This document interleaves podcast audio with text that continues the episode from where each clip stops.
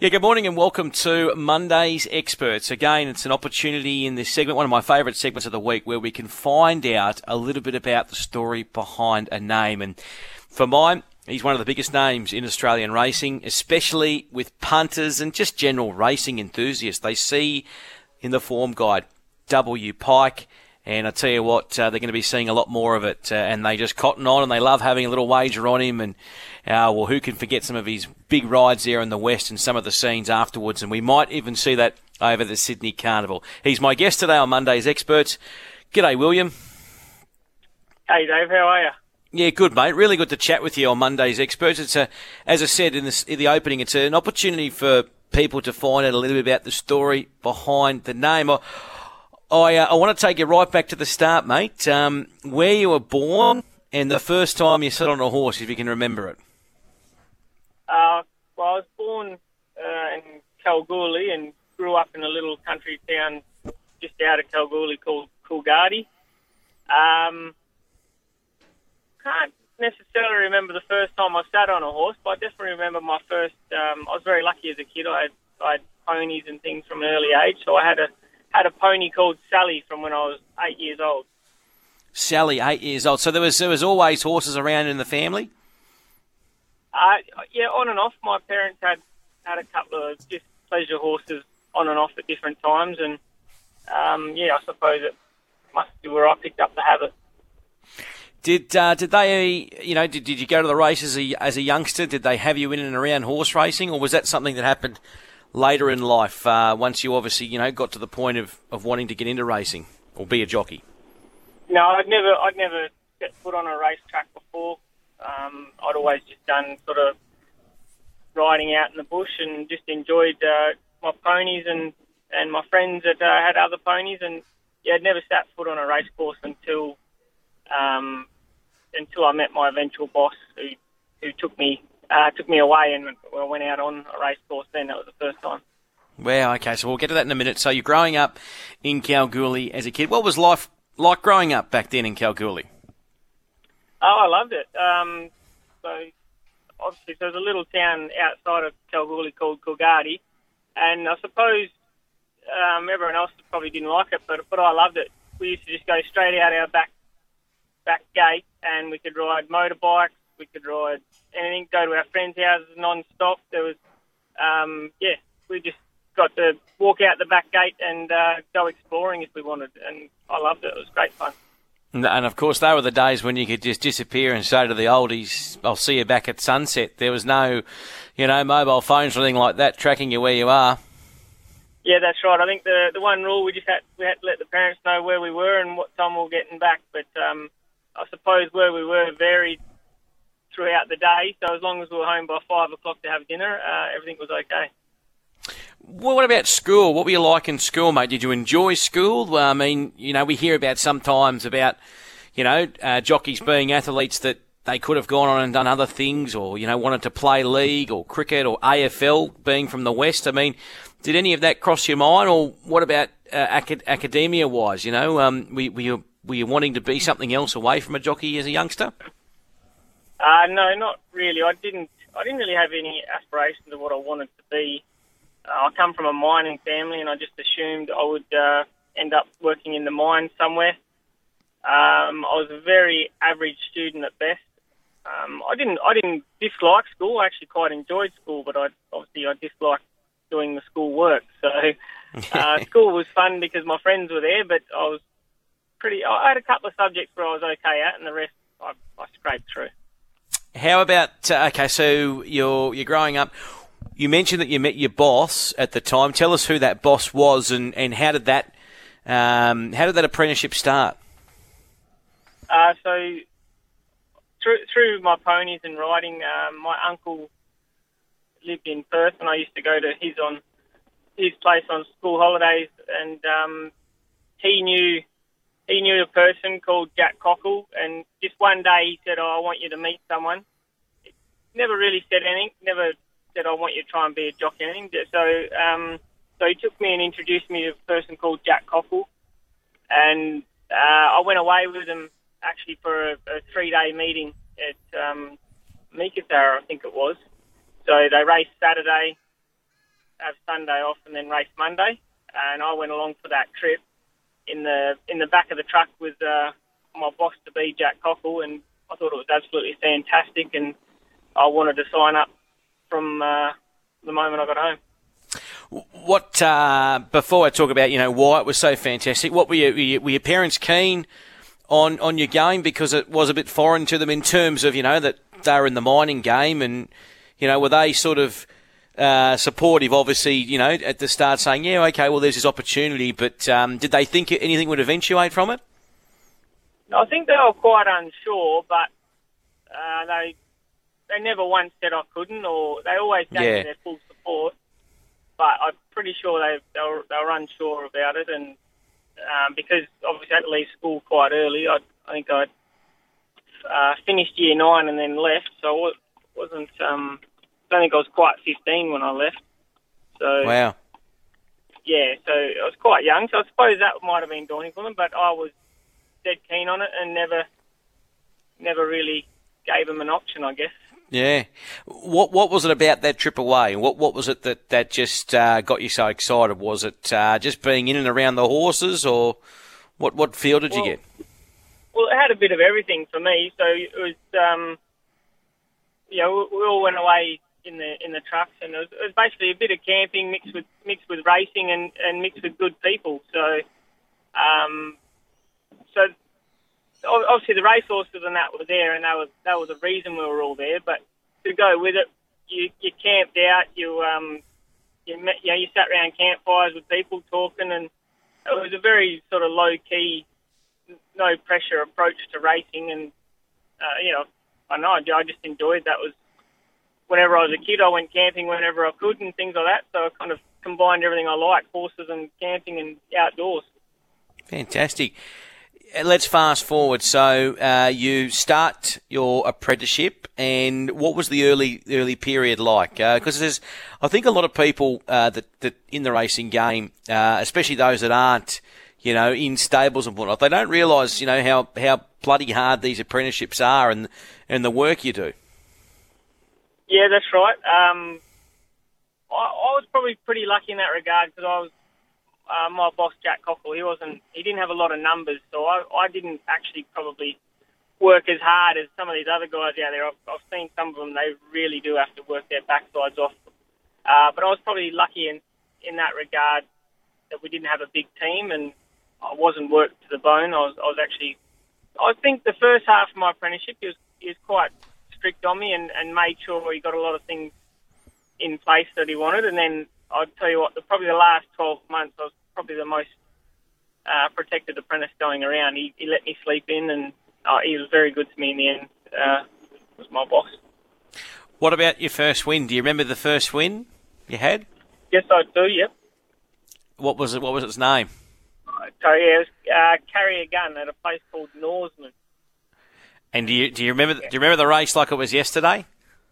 Uh, I, I, yeah, I remember. I only really remember a few things. Uh, I remember the sound of the horse's hooves on the ground because there was no grass at this track. It was a, a dirt track, and uh, I remember the sound of the hooves hitting the ground, and I remember roaring like roaring my backside off trying to wheel the horse over the line. Um, that's probably the main things I took away from it: the, the, the noise of the hooves and and just and roaring, just roaring at the horse, trying to get it to, to run faster. At the time, uh, when you're growing up, I remember, you know, I always wanted to be, you know, a, a rugby league commentator. And when I was a kid, I'd, I'd listen to, well, not just rugby league commentator, but any sports commentator. So I'd listen to Dennis Cometti, Bruce McAvaney, Ray Warren. And what about yourself as a, as a young apprentice jockey? What jockeys were you looking up to or looking at their style or technique and, and sort of thinking, you know, gee, I'd love to be like them one day? Um, I probably didn't do an awful lot of that sort of thing. I, when I was an apprentice, my boss was was God to me, and um, I did I lived off his every word. So if he mentioned to try something, then I would do that. Yep. But I, I will say um, my style probably followed along the lines of a Stephen Miller, and uh, I always idolised Paul Harvey. He was just the king when I was an apprentice. He was just the king, and he could go out and control a race from any position. I used to love watching him, uh, you know, go out and do his thing. Uh, yeah, so I, I wouldn't necessarily say I, I moulded myself around them, but I definitely, I definitely took after Stephen Miller's style, and I really enjoyed watching Paul Harvey race. And Yeah. I was very naive as an apprentice. Um, I didn't really, uh, I didn't really look past my own um, boundaries. So I, I looked in my own state. I, I know there was a lot of fantastic riders around at the time, but if it wasn't in my area, then I didn't worry about it. So Yeah. probably didn't end up looking up to your Damien Olivers and things like that at the time because I was I was too infatuated with uh, with our riders and, and what was around my little world. Well, let's talk about the, that that world. So uh, your apprenticeship uh, uh, comes to an end. How hard is it um, for for the, for jockeys to take that step from being an apprenticeship to being an, a fully fledged rider? Uh, it's extremely hard. Uh, I went from being a whiz apprentice, getting offered rides on just about everything, um, and then as soon as I lost my one and a half kilo, um, people seemed to sort of forget your phone number. So I went from riding for all, all our bigger trainers and having a lot of success to then having to go right back to basics and, and ringing all the guys that uh, that first gave me a go. And uh, but I, I did get lucky that uh, at one stage there, uh, Paul Harvey, as I said, was the king. He ended up having a fallout with Lindsay Smith, and he picked me back up and got me going again. So, but the, I tell you, I think I did about three months there where I, I went right back to basics. Did you think about at any point, uh, and I've had this conversation with other jocks, so when I've spoken with Tommy and whatnot, uh, Tommy Berry, like, did you think about uh, giving it away, or did you think, geez, okay, this is, is this, uh, have I pulled the right rein here? Am I doing what I should be doing? Because you come from that, you know, as you said, instant, you know, well, not instant success, but you're flying, and then it's a big thud back to reality, isn't it? Yeah, it was, but I, no, never any thoughts of. It probably never got that bad for me. So, um, yeah, I couldn't. I didn't. I didn't hit those lows. Uh, it was just. It was more just a, a reality check from everything was all too easy to things got a lot harder. But never ever thought thoughts of giving it away never ever crossed my mind. You mentioned uh, that a good opportunity you had from Lindsay. Uh, do you remember your big, biggest uh, win at the time? And what was the what was the one win when you look back and sort of go right? Okay, that that that started a bit of a snowball effect, and things just started to progress from there. Um, I don't know if it was. I don't know if it was a one win in particular, but I know. Uh, I suppose like um, for, for me, a few probably more for probably more for me than anyone else. Like moments where you start to believe where you think you could be pretty good at this. Uh, I got an opportunity in a Perth Cup and I got to win that quite early, and that was probably the main race that sort of made you start to believe. Uh, probably the only way I can really put it. I never really worried about if what other people thought if I could do it or not. It's more probably just been within myself whether or not I thought I could do it. Yeah, and obviously, you know, you, you continue to achieve. What about your association with Mr. Peters? When did that When did that start? Was that did you ever ride for him as a as an apprentice, or was his training uh, regime? I don't know the, the in depth history of, of his ownership, but I mean, has he been in Perth as you were an apprentice riding through, or did it sort of start after that? No, he, he's been a constant throughout my entire career. He, he gave me a real good go as an apprentice, and obviously and, and beyond. But um, no, so the the relationship started um, back when Lindsay Smith had them, and Yep. as, as I said, I was very very naive as a kid. So I was riding in the country at the time, so I only cared about the country, and uh, so one day Lindsay Smith rang me up and offered me five rides at, at Northam, and when I hung up, my good friend at the time, Ikanushi, he said, "Oh, who was that?" And I said, "Oh, Lindsay Smith." Um, offered me five rides, and he, he nearly jumped out the car and thought how fantastic it was. And I said, "Oh, that that's good. I've got five. And he, I, I just had no idea what it meant. And I think four of those five rides were for Bob Peters, and um, I got off to a very slow start for Mr. Peters. It took me quite a while to get my first winner, but um, yeah, he stuck with me, and yeah, things started to unfold a lot better further on. Yeah, was it daunting riding? I mean, you mentioned you you were naive at the time, so it probably didn't dawn on you. But did you ever did it ever sink in? Like it's it's it's daunting. I mean, he's uh, he will go down as. In fact, I read an actual stat in terms of owners in the world. I think your most successful owner is um, uh, Godolphin, um, and then I think followed underneath there's another um, you know European owner. And then I think you'll find Mr. Peters in terms of uh, it might be Group One wins actually. I'll have to go back and double check, but he's he's right up there in terms of owners. And I mean, he's just a private business; that's his own entity. So, did it sink in at the time the enormity of, of the, the opportunity that you were getting, and I guess the the privilege to wear those silks? Yeah, no, it didn't. Not one bit. Um, I was just happy to get to get a ride and to go out and do my best. It didn't didn't matter what colours I was wearing. I, I just went out and had a had a red hot go. And in my mind, I just went, "Oh, that's good. I've got five five chances to try and win a race." I, I had no idea that the significance of it or or anything like that. What about later in life? Uh, before we jump back to some of those brilliant horses you rode for, obviously um, Mr. Peters and Mr. Durand, etc., etc. Uh, you did do a bit of travelling, so obviously your, your career is starting to flourish there in in Ascot or in WA. Uh, you're riding many winners. Um, you decided to go to Singapore for a bit, and you spent a little bit of time in Hong Kong. Yeah, that's right. Um, Hong Kong came first. Um, things were going well. I think I'd won a premiership or two, and um, an offer come from Hong Kong, and same same thing again. So it wasn't my jurisdiction, and when they rang, I actually thought it was someone playing a prank phone call on me. So I uh, I was kind of I was a bit short on the phone and didn't give them much to go off of. And uh, luckily for me, they they rang back again the next day and said there might have been a bit of confusion and went through it again. I was, it kind of dawned on me then, well, maybe it wasn't a prank call.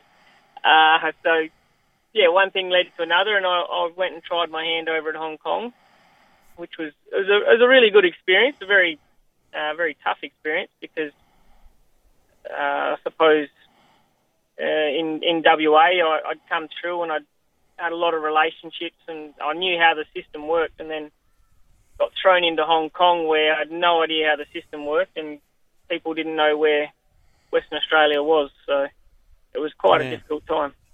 I mean, the boy from Kalgoorlie in Hong Kong. I mean, you mentioned before about having that opportunity to to go out your backyard and and gallivant around on bikes, horses, etc. To one of the most condensely populated places on the globe. How, how did you go? Um, did, obviously, you're not there anymore. You're back, um, obviously here in Sydney now. But at the time, we did you get a bit claustrophobic? Was it just too much?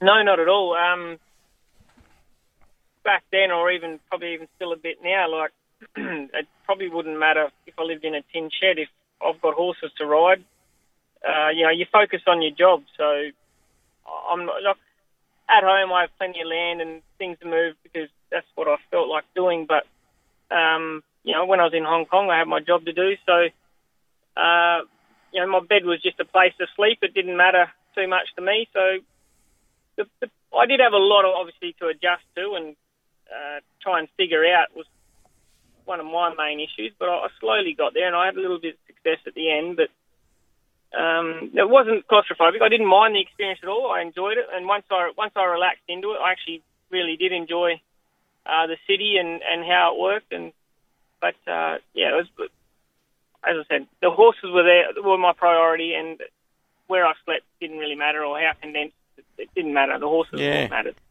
Did that uh, did that mindset obviously? So obviously, I'm sensing, and correct me if you think I'm wrong. Your mindset changed because obviously you said you went from um, you know, you know, being in that sort of mindset of wherever you were at the time, you were focused on that.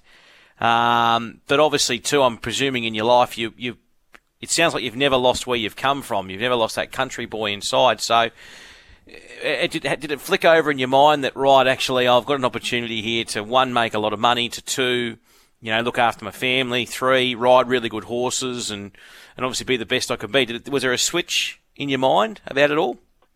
No, it's still, it's still the same. It's still the same thinking. Like, like I said, when I was when I was in the country or Western Australia, whenever, wherever I was, I only thought about the horses that I needed to ride. And it was the same thing when I was in Hong Kong. I didn't really think about what it could lead to or or um, anything like that. I was just there and I was just doing my best. Fantastic. We're chatting with William Pike this morning on our Monday's Experts segment. William, um, how did you like the attention, uh, especially in the the later years, in terms of uh, you know back pike, drink what you like, the the the, the it really was something that started to build with the with social media, and I think also too the expansion of WA racing into our homes, and you know the fact that people can, can follow races anywhere around the world these days. Uh, you really you got that cult following. Did you love it?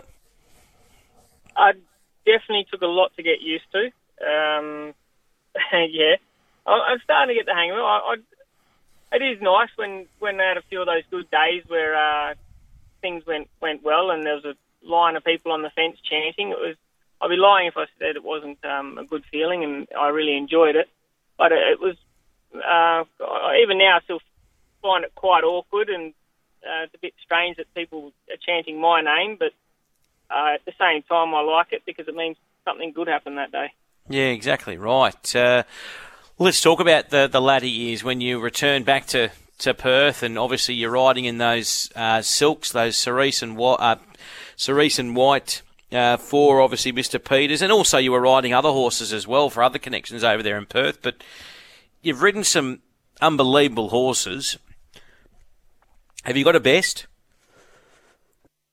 Oh yeah, the best for me is easily Arcadia Queen. She's the best horse I've sat on. Um, I got to ride a lot of uh, really nice horses, obviously, and it wasn't wasn't just the horses that I enjoyed.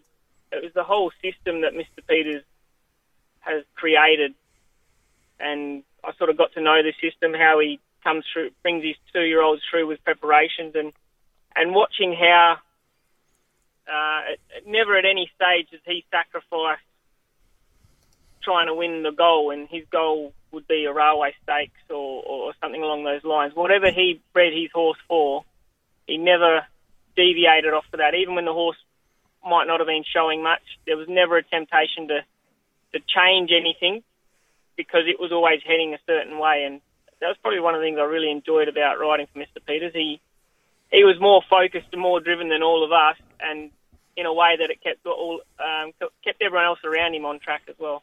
Yeah, so some of those. I mean, I remember uh, a recent video that popped up about Arcadia Queen, and like the, I think you debuted her back in 2018 after you know what a couple of trials or three trials there at at Belmont over 1200, and she just went whoosh and she was obviously a short price favourite. I mean, from that early point, because you're dealing with a gentleman like Mr. Peters, did you sort of go right? Okay, this is this is going to be a horse that um, you know is going to win a Group One. Did she give you what was it about her feel and her demeanour? Well, early on, if you're going to know, no one knows that she's going to be Arcadia Queen early on. Um, all you know is she's one of the stars of the batch. They they come through in batches, and she's a star of her batch, and we know that she's well above average and she's one of our main picks. But so many things have to go right for them to turn into the, the stars that they eventually be. But um, all we, all I could really tell you about her early on is she was always well fancied. We all we all knew she was a good one, but how good uh, is kind of you know that that uh, many things have to go their way, and you know a lot of a lot of things have to change. But um, just I think the time that I realised how good she could be was uh, after one of her spells. She come back into work, and she was just this enormous ball of muscle, and you could just see her presence. Um, yeah, round round about then. After she, I think it might have been after a three-year-old campaign, or she she spelled, and she just looked absolutely magnificent. Uh, yeah. Yeah, you knew you were dealing with something else then. That's unbelievable. I mean, it's quite extraordinary too. That first prep, really. Um, I know she would have, she had a she had a gap in between September and October, but she pretty much went from a Belmont maiden um, in September, late September, into then a one Metro win there at Ascot over fourteen hundred, where she won short, and then straight from that she jumps into the I think Burgess Queen, then went to the Champ Fillies, WA Guineas, and then obviously wins at Kingston Town. And, um, you know, the, the, obviously the rest is history. Came over here to Sydney and then uh, to come back and then win as an older uh, mare. Um, what was your, one of your highlight runs on it? Would it be that uh, that one of that, that Group One Caulfield Stakes there in, in Melbourne where you got to beat, you know, the Boom Horse Russian Camelot? Yeah, I think that definitely was. Um, obviously, I was coming across. Uh, people had a lot of um, expert. Well, how do I put it? I don't know. People, I suppose, there's a lot of doubt around things going on, and um, yep. yeah, and Russian Camelot had beat us at our previous start. Uh, it was it was definitely one of my most satisfying wins. Not because I beat Russian Camelot, but because of a few things leading up to it, and and even just the horse in herself. I, I rode her more to what I thought she uh, what she liked, and it was all, all, just a little plan that all come together, and we um, we all pulled it off. So it was very satisfying. And then obviously to beat the horse that had, had beat us the previous start um, was always yeah, always nice. What about this last Perth Summer Carnival that just went? Um, an extraordinary achievement for yourself, for obviously Grant and Alana, and also Mr. Peters. I mean, to win all those races right through, that's unbelievable. Yeah, we've been having a very good run and a lot of success for a few years, and um, I think everyone's gotten very well drilled at being able to target our three races now. So um, we don't have the we don't have the luxury of having a lot of lot of options as far as our big races go. So that meant we all had to get pretty good at trying to trying to pick off the few that were there, and um, yeah, things have gone well. Uh, I, I, probably should have had all three, but I, I yeah. didn't get the Kingston Town. I, I, could have done better there, but uh, it was still I was able to get a Winterbottom Stakes, which yep. since it turned into a Group One, as had eluded me. I hadn't even got warm in the race really. I, I think I'd run a second maybe. Uh, so that was definitely one I wanted to get on the board. So I was pretty happy that I was able to get the Winterbottom Stakes, but uh, missing out on the Kingston Town definitely stung a bit. What do you find uh, is the the biggest difference between racing there in Perth and say the racing you've experienced here in Sydney? We, know, I'm more talking from a jockey point of view here. Um, obviously, we've got some great riders over there in Perth and what they're achieving, but you've now, in fact, you've experienced Melbourne racing in the carnival time as well. Um, they're all on par. I don't want you to sort of say, "Oh, this one's better than the other," but what do you find is most different about riding here in Sydney?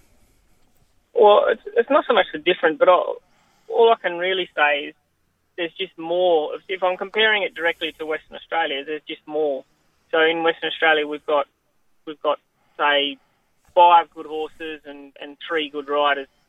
Not not saying they're not others aren't, but like in their top of their top of their game at the time. Whereas then you come over the east and it and it's and it explodes out of that. There's there's, there's only enough room in Western Australia for so many to be good. Even even if you have a superstar horse, there's only three races you can aim them at. So you either get it or you don't. So here, there's just more.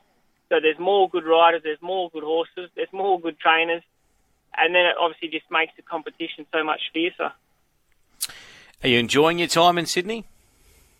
Yeah, that's it's not raining today, so uh, I'm enjoying today. Actually, it's, uh, it was really good. I come here. It's, it's, it's been really been really good, but then it started raining, and that was about three weeks ago, and it just didn't stop. Hopefully, it does stop for you soon. I was chatting uh, with Chris Roots, one of the journos, and he said that when he interviewed you or had a chat with you, your your gear was still wet, uh, hadn't dried out from the previous week, and you were going. This is unbelievable. I've come from like the, the hottest summer ever in Perth, and now it's just raining here. Yeah, that's right. I was I was hanging my gear out in the garage to try and dry, but it just won't dry. Um, time, so it was uh, it's completely bizarre. How does it feel too? Uh, I mean, William, to the fact that obviously we know why you're here in Sydney, and I don't really want to talk about that. I mean, you're probably sick of talking about that, but from a from a, the perspective that you know a, a a person like John Hawkes and his sons, Michael and Wayne, uh, so respected and such good uh, horsemen, those three gentlemen. The fact that they pretty much, you know, helped sound you out and really wanted to get you across here. I mean, that you've obviously ridden for Mr. Peters and you've ridden for other big uh, people in Australia, but to, to have someone like the Hawkes family sort of saying, mate, come over here and we'll support you, that must have been quite satisfying.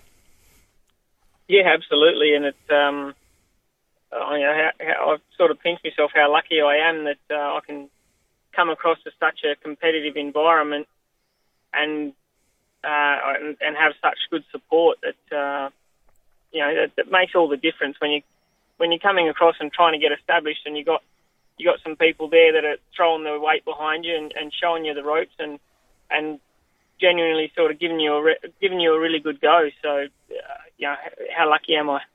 Yeah, it's it's it's outstanding and great to see you as well. I saw you up there in Tamworth, uh, you know, riding. Obviously, not uh, you know you, you you still the country boy at heart, and I think that's great. Uh, I know you used to would go home there and when you would ride in Kalgoorlie on big days there, and we'd sometimes see you popping up around sort of country uh, Western Australia. So that's great that you can get out and support those clubs here and, and get those rides and create a bit of marketing for them. Yeah, look, um, as I said, I, I, find it a bit awkward and uh, hard, you know, hard to comprehend that that me going somewhere could help could help uh, help. But uh, if if it does help, and uh, then that's that's great. Um, I'm glad that I'm glad that I'm able to help in some way. Um, but at the same time, I was, uh, it was, it was a really you know I still look at it as it was a I, I was there to ride horses and do a job, and yeah, if someone else can benefit off it along the way, well, that that's good. How's your family going, mate? Um, borders are open now, so is there an opportunity that your family can come across to, to Sydney for these these big carnival days? Yeah, they're they're on their way. Um, they're still sorting Fantastic. things out at home, and um, I think the kids are just. I think they're doing a couple of semesters of school before uh, they head over, and it, it just it's sort of one of those things. They're coming, but it, it's trying to find a good time to, to actually pack up and go is probably finding it a little bit harder than for me. I'm here. I'm I'm doing what I've got to do, but they're probably finding it a bit harder to actually find a good time to leave between the kids and packing the house up and things like that. So yeah. they are on their way, but when they actually get here, I don't know. So you so you've made a decision in your mind to to actually like to stay here permanently. I mean, I'm not suggesting those rules may change in Perth, but um, you, you really want to you, you want to stay here in New South Wales, or if they did change, you'd, you'd look at going back. No, I'm I'm here for now. Um, yeah. I, look, I'm, I'm I don't know a time limit. Um, I'm here right now, and I'm going to give it a red hot crack, uh, and I'm going to give it. I'm going to give it its time to unfold to, to see if I can make it, or see if I can stand the, the test of time here for at least at least. Well, I'm going to give it at least 12 months before I consider any other options, and uh, I suppose in 12 months I'll, I'll I'll look at it how it's going. If uh, if things have gone well, well then I suppose I'll hang around. If they haven't gone too good, then I might go go running back home. Mate, that's bloody exciting because, uh, as I said, you're going to get these opportunities. You're in a good spot. You've already proven. I mean, we, we know you can ride. Um, it's not a matter of, of questioning your skill. It's just really if you can get on the good cattle. I mean, we see how competitive that Sydney jockeys room is, and we see some jockeys don't getting winners all the time, and that's not because they can't ride. It's just because they don't have the cattle underneath them. Um, but uh, it's it's exciting, mate, uh, because you are popping up on Saturdays now. I saw we, we saw you on uh, that uh, good Hawkes horse the other day in the distance race. Uh, starts for Z Zarek, uh, which you got the chocolates on, yeah, and. Um, Danny Williams also you picked up that winner for, um, you know, in, in the highway. Yeah, I mean, just, just on, on that, I mean, I know you're obviously staying at Tommy's place, uh, and, you know, it, obviously I'm mates with Tommy, so I'm probably biased here, but there's a bloke who um, who's you know giving you advice and whatnot, and yet he is competing with you for those same rides. So I think um, I can't speak highly enough of Tommy, mate, and I hope he's looking after you. He's got plenty, so don't let him don't let him shout you anything. all right? no, as I said, I'm actually a very lucky person all around. Like to step into a competitive environment like that and have uh, have one of the hoops sort of giving give. Uh, I don't know, like sort of just sort of giving me the heads up. I wouldn't say he's necessarily helping as such, but it makes a big difference when, uh, say, going to the races for the first time. You you follow you follow the guy you follow the you know I get to follow Tommy to the jockey's room because I have no idea where the jockey's room is. Uh, just little things like that. Instead of walking around half lost, you yeah. walk somewhere with a bit of purpose, and it uh, you know makes a big difference. It was like the kid at school, mate. For the first time, you've at least got someone there that can show you around. You got to do your best, um, but right. you know you um, you're not alone, mate. Uh, before I let you go, they're chatting. I chatted with Mr. Peters during the week on my radio program, and look, I'm I don't know what's going to happen with jockeys, but he mentioned that inspirational girl who's going to, you know, obviously have a start down south. He, would love to see her and maybe a few of his other horses come to Sydney. And I mean, you've ridden Inspirational Girl. What an unbelievable! I think it was 2020. You won the railway on her. Um, when you slice through the middle there, I mean, you've been on her back. I know you haven't been for a little while, but um, from what you see up here in Sydney, and for, especially for these summer bigger races, she's she's very high class. She's up to it here, surely. Yeah, well, definitely. Um, the way she won uh, on the weekend definitely proves that. Um, I think like off of a slow speed and having to chase so hard like that, I, I would have thought that would be the hardest way to, for her to win a race, and she was still able to do it. So uh, that was good to see as well because um, she was she's been good to me in the past. And it was good to see her um, step up, come you know come over against the, the big guys and, and step up again. So that was fantastic, and, and and maybe hopefully down the track I might be able to, to you know reunite with her and try and team up for a win. That'd be fantastic. William, it's been a pleasure talking to you, mate. It's nice to hear some of that story behind how you started and uh, and obviously, you know, your, your, passion for the horse and the fact that you are here and you're prepared to dig in. And I'm sure plenty of punters across New South Wales listening to this and also, too, racing fans, wherever they may listen to this podcast, um, will, will tip their hat to you, mate. Um, well done and thanks for coming on. No worries. Thanks very much for having me. Um, yeah, we'll see how it all pans out.